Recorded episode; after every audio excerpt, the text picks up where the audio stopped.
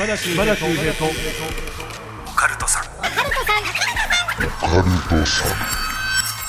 島田秀平とオカルトさん怪談都市伝説占いさまざまなオカルトジャンルの専門家をゲストにお招きしディープなお話を伺っていく島田秀平とオカルトさん第110回の配信ですゲストは前回に引き続き上松壮さんです。お願いいたします。松尾と申します。よろしくお願いします。怪談師、ミュージシャン、はい。ベーシスト、はい。えーそして、えーデザイナー、うん。で現役、えー高校体育教師。そして、もやい像の持ち主。あ そう 渋谷のね待ち合わせ場所もやい像ありますけども、あのもやい像を作ったのが上松壮さんのおじい様で,、はい。で現在あのもやい像の、えー所有者は上松壮さんなんですもんね。そうなんですよね。あの、もやい像って、まあ、石じゃないですか。ええで、まあ、じいちゃんは石工職人だったんで、もしかすると。あっちの、はい、秘密結社じゃないかって話もあって、なんか神棚整理してたら、はいちょっと不思議な皇室関係のえー、心霊写真出てきたりするんですよ。えー、なので、本当に繋がってるのかもしれないです。ちょっと深掘りしたいですけどもね。そうですね。まあ壮さん自体不思議ですけどもやっぱ家柄血筋もちょっとなんかそっち系なのかもしれないですね。はい、ちょっと変わってますね。ぜひね、そんな宋さんにもね、あの、はいリスナーの方からですね、不思議体験届いてますああ、ので、聞きたいです。まずはこちら、えー一緒に聞いていただきたいと思います。はい。えーラジオネーム、えーボトルドームさんからいただきました。タイトルがね、霊感体質の母についてということでいただきました。ありがとうございます。ありがとうございます。えーこんばんは。最近このポッドキャストを聞き始め、一月ほどでようやく最新話まで追いつきました。ありがとうございます。えーさて、今回は私の母の話について聞いてほしくメッセージを送りました。私の母には霊感があるみたいで、あ、そこお化けいるよという話をしょっちゅうしてきます。すごいですね。え私はオカルト話が大好物で幽霊の存在も信じているんですが幸いなことに自分自身に心霊体験はなかったためこれまで母の言うことも話半分で聞いていましたえしかしある不思議な出来事をきっかけに私は母の能力が本物だと確信するようになったんですえそれは今から1年ほど前の出来事です。えその日私は中学校時代の友人 M 君と久しぶりに会っていました。途中で別の友人 Y 君も合流し、夜ご飯は3人一緒でえ新宿のお店で食べました。食後、この後どうしようかという話になったんですが、ほとんど東京に来たことがなかった M 君が、あーなんか帰る前に東京っぽいところ見物したいなというリクエストがあったため、はい。我々は歌舞伎町の方に移動しう、ん。Y 君に案内されたクラブで終電まで遊ぶことにしたんです。まあ、クラブね、東京っぽい若い方は楽しいですよねね。えそして翌日のことです。自宅でのんびりしていると、母から急に言われたんです。はいあんた、昨日何かあった？え？え、どうして？聞き返すと母は、あんた、昨日の夜、うなされていたわよ。うんそう言うんです。え昨夜私は終電で帰宅をしてぐっすり眠りについていたんですが、母によると深夜2時ぐらい、私が苦しそうな声で、助けて、助けて、と寝言で叫んでいるのが聞こえたようなんです。はい。私は結構夢を覚えている方なんですが、その晩は何を見たのか記憶が一切ないんです。はい。えそんな話をしていた時でした。唐突に母が、うんあ見えたって言うんです。え？今見えた。昨日何してたか見えたって言うんです。はい。何？と言うと続けて母が言うんです。あんた昨日友達3人で遊んでたでしょ。おお。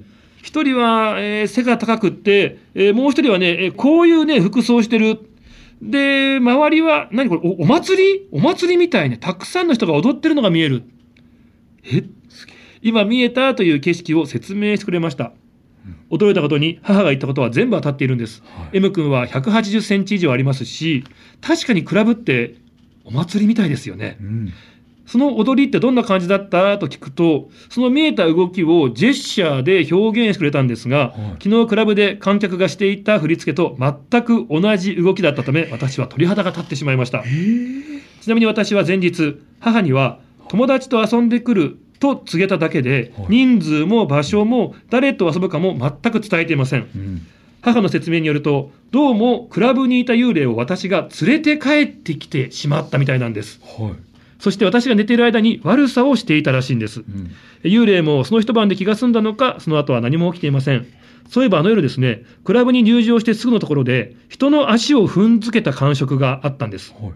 人でごった返していたんでああその時は誰かの足を踏んでしまったんだろうかと思ってたんですがよくよく思い返してみると結構しっかりとぐっと踏んでしまったはずなのに周りに痛がっている素振りをする人がいなかったんですね。はい。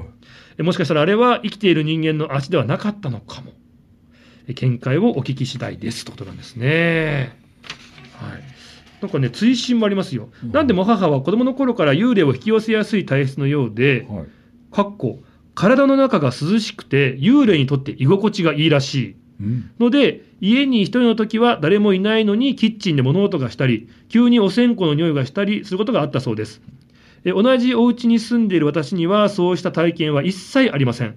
だからか母はですね夜一人になるのが怖いらしく私の帰りが遅くなるといつもどこにいるの？早く帰ってきてと鬼電話してきます。うん。時々心配にもなりますし私も夜遊びがしたいのでそんな母のために、えー霊現象が起こった時の対策などがあればぜひ教えてほしいです。はい。えちょっとここまで事細かに当てるって本当に見えてるってことですよね。本当に見えてるんでしょうね。はなんか友達何人ぐらいでとかうん。だったらいいんですけどもね、はい。ちゃんともうどんな人がいいて、はで多分お母さんだからクラブがよくわからないからお祭りっていう表現、いはい。でもこういう踊りでしょっていうのがうん。もう完全に同じだったっていうね、やはっぱ見えてたとしか思えない話いですよね。そうですよね。しかも急に見えたんですよね。あ見えた見えみたって言って。でこれもそのその霊を持ち帰ってきちゃったから見えたのかその霊が教えてくれてたってことよく言うのが、まあ、霊っていう概念なんですけど、はい。なんか研究者の方って時々霊のことを、まあ、霊というか記憶っていうふうに言い換える方いますよね。はい。だから霊が思っているそのね念というか思いっていうのが記憶になってるから、はい。だからその記憶がバーンってこう入ってきたのかうん。チャンネルがあったことによってその霊がそこにだからもしかしたらこの、ね、お子さんっていうかその霊の見てた景色はい。が入ってきたのかもしれないですよね。ああそうか、うん。えでもどっちにせよすごい能力ですよすごい能力ですね。本物ですね。ねえ。ただ面白い追伸でね、あのはいお母様が子供の頃から幽霊を引き寄せたやすい体質で、うん。かっこ体の中が涼しくてうん。霊にとって居心地がいいらしい、はい。これ一見はっと思うじゃないですか、はでもねなんか実際に体温低い人いるじゃないですか、いはい平熱が35度台だとかって方、はいはい。高いって人よりもやっぱ低いって人の方が霊感があるって人多いんですよね。そうなんですか？はこれ思ってたんでい。うわーそうなんだってちょっと思っちゃいました。あでもここでつながりますよね。だから平熱って上げた方がいいんですよ。あの 体あったかくして。いっぱい食べいってぱい食べて。その方がね免疫力も上がるとかって話ありますけど、そうですよね、うん。あのお化け探知機のバケタンを作ってる社長さんから聞かせてもらったんですけど幽霊が出るところって気温下がるらしいんですよね。あれ本当なんですよね。あれ本当に下がるみたいですね。あれ体感だと思ってましたけど、はい。本当に下がってるんですよね。そういうことなんですよね。実際に気温としてね。だから階段喋っててもなんかさ寒いなと思ったのは本当に下がってるらしいですね。であの僕びっくりしたのが、はい。それを科学的に番組で検証したんですよ。はい。サーモグラフィーで。はい。あのー撮ってたんですよずーっと、はい。そしたら、はい。あの霊能者の方が「あやばいやばい」とか言った瞬間にマジで青く変わったんですよ。えええじゃあ本当に気温下がるんだと思って。はい。だからなんか寒気するってあれ気のせいじゃないんですよね。本当に下がってるから寒いってことええですね、ええこのバトルドームさん、はいなんかお母様がね、ちょっとそういう経験があってことでまあ、はい。感じるはするけどもなんかその対処法があまりないってことなんで、ちょっと対策とかがあったら教えてほしいって話なんですけど、はい。なんかあります？ええもうそそういう能力がないのでどうしていいか分かんないなこれ。なんかこう心霊スポットとか、はい。えなんか総さん自身がなんか最近体調悪いなとか時にはい。することとかってありますか、あのこれ実際にいろんな人も言ってるんですけど騒がしいところに行く楽しいところ。まあその、まあ、陰と陽ってあるじゃないですか、はい。陽の場所に行くと全部がなんか悪いものが取っ払われるいいですか。ってね今回のクラブに行ってるんですこの方はい。でクラブってだからあのあれじゃないですか。楽しいだけじゃないじゃないですか。例えばその欲望も渦巻いてるじゃないですか、ね それ言い出したらだって、ちょっと例えばどこですか？騒がしい場所って。えー飲み飲み屋飲 み屋なんか欲望だらけでしょ。これも語弊あるけど。ごめんありますけどね。でもその言われているのは、まあ、神社とかあとはその自然大自然の場所とああかはいはいはい。でもそれやっぱ明るい時間ですよね、そうですね、うんうんとかに行くとあと動物に触れるといいって言いますね。あ動物いいんですか？はい。動物はその無邪気邪気がないので子供もいいですね。あそうですね、うんうんうん。子供とか、まあ、動物とかに触れ触れたりそういったところに行くとなくなるっていう。ウド鈴木さんとかもいいですよね。あそうなんですか？無邪気だから。無邪気。だってあのこの前長野実家の方にね、はい。あのキャインさんでウドさんもねロケ行かれたそうなんですけども、本当ねあのご迷惑をおかけしたんですけども僕の親戚が、はい。ああキャインさんウドさんだと思って、はい。もう大ファンだから、はい。ああの島田周平の親戚なんですって、はい。あのまあ、声かけちゃったらしいんですよ。楽屋の方まで招待してくれて、はい。そこからもう1時間ぐらいはなんか普通になんか僕のこととか長野の素晴らしさとかはあと面白話とかはい。話してくれたそうで、めちゃくちゃいい人ですちねゃくちゃいい人ですよ。はおかげでうちの親戚その後のなんか予定遅刻したらしいんですから。いいやいやいやいや。1時間も話してくれて。ね、まさかそんなに話すとは。無邪気。いや本当にもうめちゃめちゃいい人ですよね。えー、はい。素晴らしいなありがとうございます。バトルドームさんありがとうございました。ます。またねお母様もねそういう体験多いそうですから何かあったら送っていただきたいですね。すね。はいさあこの後植松壮さんに怪談話を披露していただきます最後までよろしくお願いいたします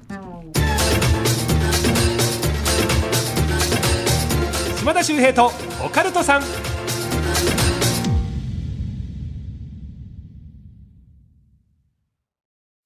ようこそ闇の世界へ。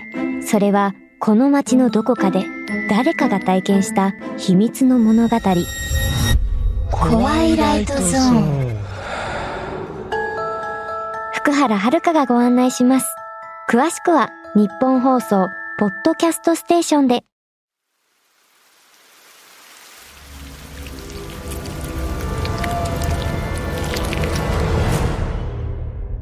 島田秀平とオカルトさん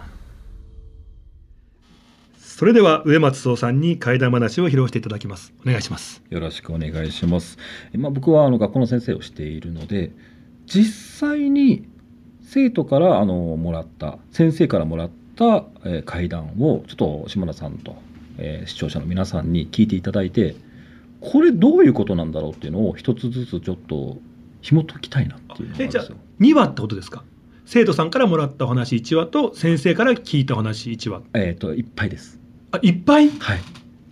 学校で集まってきた、じゃあいろんな怪談話ってことですね。をちょっと時間目いっぱい使うわせていただいて学校の怪談考察スペシャルですね、はい、でしかもリアルな学校の会談なので、まあ、本当生徒たちっていうのは感受性豊かというかあのまだね思春期なので、うん。そういったこと体験なんて多いんですよ、はいはい。でも気のせいだなっていうのもあったりするんですけどもそれ気のせいじゃないよねっていうのも結構あって、まあ、よくあるよくあるって言い方は悪いんですけどあのやっぱ試験前とかそういうふうに自分がちょっと根詰める時期あストレスがたまる時期ですねそうですね。そういった時期に見やすい生徒が多いんですね。はいはいそういった時期に、あの、まあ、受験シーズンだったんですけど、とある女子生徒がドッペルゲンガーを見た。ほうもう一人の自分はい。で、ドッペルゲンガーって今おっしゃったように、もう一人の自分じゃないですか。違うんですって。え？クラスメイトだって言うんですよ。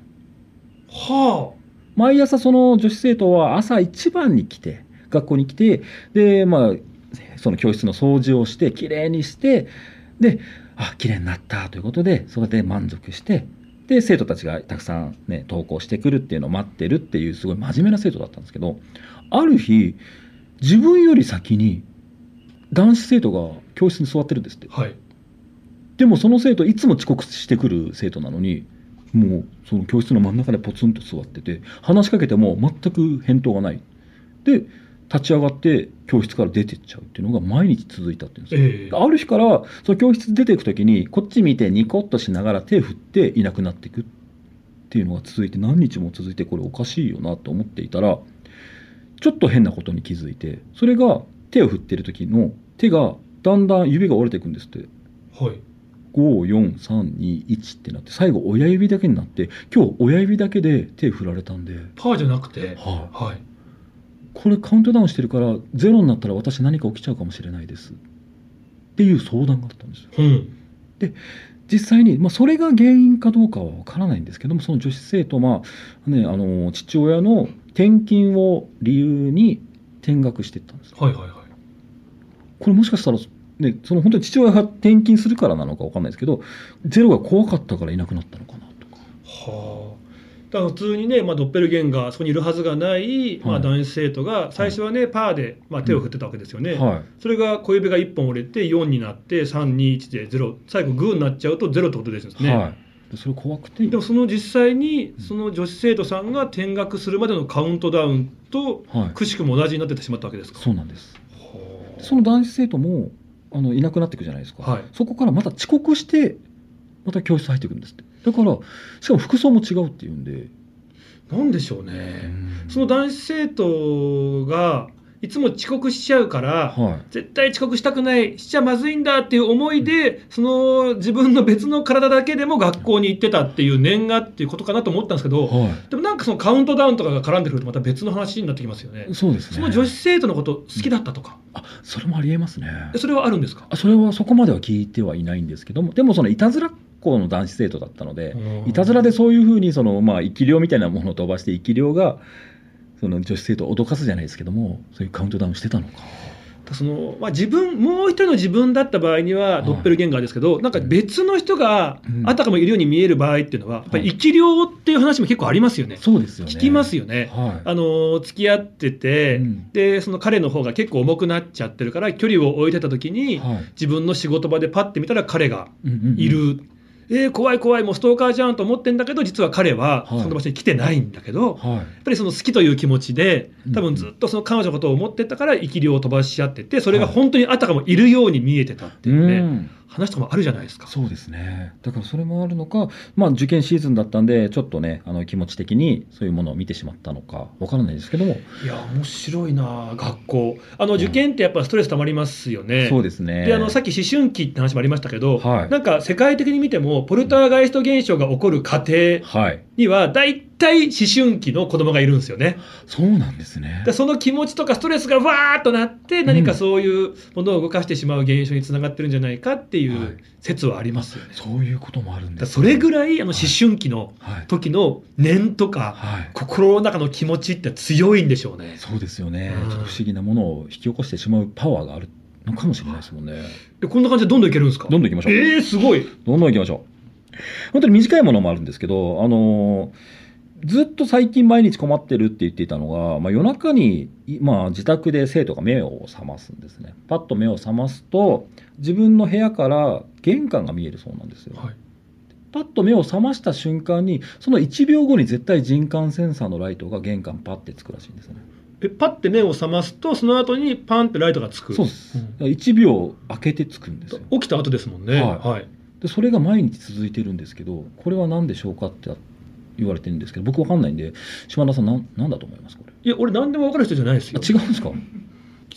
え心霊お悩み相談室のコーナーとか僕やってないですよ。心霊博士じゃないんですか？ただ好きなだけです。ただもうそのタイミングでもう毎回って1回や2回じゃないんですよ、ね、じゃないです。毎日続いっててなるとやっぱりはい。そこに誰かがいる、来たっていうことで気配を感じて目を覚まして、はいでやっぱりそのね人感センサーそのセンサーが何かを感じ取ったってことでしょうね。じゃあもしかするとその生徒の部屋にいて何かが。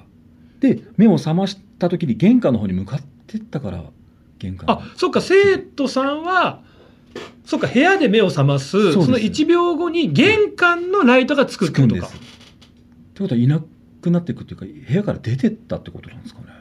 いやもしくは家に来たっていうだからその来たっていうことでは目が覚めてっていういはいで中に入ったからつくんじゃないですかそのだからあそういうことかでも間違いなくはい誰かしらが何者かが来てるんでしょうね。来てるってことですよね。でよくあの家の中に魔物は入れないってあーはい言うはいはいはいはい。じゃないですか。だから悪いものじゃない何か例えば先祖とかそういったものかもしれないですけどでも何にせよ気持ち悪いって言ってましたね。本当この最近センサー問題がね、はい。多分自動ドアだってはい誰もいないのに急にウィーンって開くって何、何感知したんすかあなたみたいになるじゃないですか あと車車怖いわあの誰もいないのにあのと隣危ないですよってピピピピってセンサーなるじゃないですか。センサーね。本当にね、あの、青山墓地のあたりって結構タクシーの運転手さん休憩で止められるんですって。はい。ピーピーピーピーすごいらしいですよ。えそんなになっちゃうんですか？そうそうそうそう。で僕ら僕みたいなもんでもぱりなんかありますもんね。急にピピピピピピピみたいな。ええ別にその青山墓地に限らずですけどはねい、あとあれね、あのースマホでもそうですし、はいデジカメなんかでもですけどあのあの顔認証。はいはい。あれもね心霊スポットなんか行くと誰もいないのに急にね鳥居を取ったら神社を取ったらポーンってつくみたいな。はいありますよね。であの怖いのがそれでつく分にも怖いけども、あの松原谷さんはがい。一時期ね顔認証が全然松原谷さんだけあのセンサーが反応しない時期あったらしいですよ、えね。え反応しないんですね。ポスターとか撮ったんですって、は10人ぐらい載ってるポスターで,、はい。で全員ポンポンポンポンポンって顔認証つくんだけど、はい。谷さんだけつかないといか,、えただなんかそれもまた嫌だなっていう。嫌ですね。ええつくのも嫌だしつかないのも怖いですね。うん。日本放送のオカルト情報。報道部に忍者がいます島田秀平とオカルトさん。次です、えー、1ヶ月くらい前普段鳴らない家の電話が深夜になったそうなんです、はい。で珍しいなと思って、しまあ、深夜になること自体が怖いことなんですけど、まあ、出なかったそうなんです。けどよくよく考えたらちょうどその鳴った日の1年前のその時間におじいちゃんが亡くなった。はあ。もしかするとその電話出てたらおじいちゃんが出たんじゃないかって今までにちょっと後悔はしているっていう話を聞かせてもらいました。いやーさっきはねそのセンサーの話でしたけども、はい、電話もねそうそうそう。なんかこうあの世とつながっちゃうことがあるらしいですよね。聞きますよね。だからそれもでも実際出ると本当におじいちゃんだったかどうかわかんないから出なくて正解だった可能性もありますからね。まあそうか。うんうんうんうんうん。なんかねそんと最近聞いた会談で、はい。あのーまあ、病院に入院をしていた時に、は女の子なんですけども、いはい。その同部屋だった男の子、はい。どっちも子供なんですけどもねはい。すごくこう入院中楽しく遊んでたんですって、うん。で最後に女の子が退院をする時に男の子の方がまたね、えーこれからも仲良くいたいからはい。何かあったらここに電話してね退院した後電話してねって言ってその男の子がはい。自分の電話番号を渡してきたと。はいでありがとうって言ってもらってたんだけど、はい。実はそんな男の子いなかったんですって。えー。もう1年前にその男の子はいたんだけども、はい。病院で亡くなってしまっていた男の子でみんなその子のことは知ってたけどもはい。女の子は毎日遊んでる、はい。なんなら恋心も持つぐらいになってたんだけども、はい。い、なかったっていう。でも電話番号もらってるんですよ。男の子から、ねえ？ってなるんですよ。はでそうなるいとはもう一回話したい声聞きたい。いうん。そんなわけがない。だって電話番号もらってるんだもん。私はっきり見えてたもん。大人たちが嘘ついてるんだと思って電話するんですよ。はい。そしたらプルルルプルル2コール目に出るんです。はい。で男の子なんですって。はい。で話すんですって。はい。で最後に5分ぐらい話した後にですね、はい。また会いたいな。実は私あなたのこと好きだったんだ。はい。まあ子供ながらに愛の告白を男の子にしたんです、はいそれはその瞬間うん。無言でずっと話してたのにはい。返事がなくなってはい。でしばらく返事がないから「あごめんねあなんか変なこと言っちゃったね」うん。って言ったら「もしもし？もしもし?」って急に大人の声に変わって「ああのええあのああええだ誰ですか?」みたいな感じで。はい。でこうこうこういうものですって話したらそれはその亡くなってしまった男の子のお父さんだったんです。はい。でお父さんは電話がかかってきた。でも5分ぐらいずーっとなんかノイズで、じゃじゃじゃじゃじゃじゃじゃ、でもなんか声遠くで聞こえる。うんなんだこれ？なんだこれ？って、もしもし、もしもしって言ってたら5分経ったら急に鮮明に音が聞こえて女の子の声だったから聞いたらそうだったんだっていう。えだから5分間あの世と繋がれてたわけですよ。ではいそのこと話せてたんですよそういう時にうん普通のこっち側のお父さんはノイズとして聞こえてたっていいう。はいでこれも不思議だなって思って。そうですねで切ないのがはい。男の子ね、はい。ずーっと話してたのに、はい。告白をされたら何も答えずに話が終わっちゃったんですよね、うん。だからやっぱりこう大好き自分も好きなのかもしれないけどでもむ自分はもう違う世界にいるから、うん。その思いには応えられない。そっかそっか。だから返事ができなかったんじゃない？かはい。そう思うと切ないですね。切ないっすよね。うん。ただその女の子からするとね僕は思うんですよ。は運でもいうんたとえいいえでもねはい。答えをもらえた方が次に行けるんだけど、はい。結果ねその答えをもらえないってずーっと考えちゃって今ねその子もう二十歳超えてるらしいんですけども、やはい。っぱとその子のことね初恋で忘れられないんですって、えだから無言が一番ずるいっすよね。はい。もう一個短いのあります もう一個短いのあります。そっちつ次行きますこれはあの先生からの実体験生徒さんからだけじゃないですもんね、はい、先生も実はいろんな体験していて、うん。修学旅行なんですよ。わあありそう、結構いろいろあるじゃないですか、はい。で行ったのが、まあ、沖縄県の某島なんですよ。うん。まあ、とある島に行ってそこであの先生たちってやっぱり夜見回りするんですよね、はい。い、ろんな旅館に泊まって見回りをして帰ってくる。で1時間後にまた見回りするとかなんで1時間暇な時間があるんですよ。お酒飲むわけにもいかないしで何しようって言っていたら一人の先生がろうそく持ってきたんですよ。うん。おっと持ってきて10本持ってて5人いるから1人2話で100物語みたいに10物語しようよって言っていて 100, 100物語も100話目で最後ろうそくをふっと消すとそこで何かが起きる真っ暗になってね。っていうじゃないですか、はい、まあ、高齢術とも言われてるんですけど、同じように10個で10話喋ったら何か起きるんじゃないって話をしてみんなで先生たちでやるんですよ。真っ暗な中そのろうそくの火をつけて1話ずつ喋っていてまあ先生たちなんで別に特にねその怪談師さんとかじゃないね怖い話なんとなく覚えてる話をふっと喋ってろうそくを消してっていうのをやっていって10話目が終わった後に真っ暗になるじゃないですか。その時にみんなで慌てたんですよ。ちょっと怖い、ちょっと怖いよね。なんか起きたらやばいから、ちょっと早く電気つけようと思ってたら、一人の女の先生が、あの、もう一話だけいいですか？って言ってきたそうなんです。あ、いいですよ。ちょっと、じゃあ、ちょっと手短に早く終わらせたいんで、怖いんでって言ったら、その先生が、あの、私、ここで死んだんです。ちゃんとろうそくを吹きかける声もして、ちょっと待て、ちょっと待てと思って電気つけたら、確かに思い出した。みんなパニックだったから覚えてなかった。そうなんですけど今いる先生たち全員男性の先生しかいなかったんですよ。おお女性の先生いなかったのに女性の声で今ここで死んだんです。ふっっていうのが実際あって後から聞いたらその旅館でまあいろいろとちょっとした事件があったそうなんですけどもっていうのが実際に先生たちが体験しているという重物語というお話もありました。修学旅行というとねうん。寝静まった後先生の目を盗んでね怪談話って定番ですけどもはい、これ怖いのってうん。生徒さんだけじゃなかったんですね。先生もはあいやーもう本当に上松壮さんならではの怪談、はい今回もう短く学校にまつわる怪談ねたくさんありがとうございましたこちらこ。そですありがとうございます。いやー素晴らしかったですね楽しかったです。あよかったです。なんか3回にわたって出ていただきましたけども、はいい、かがでしたか？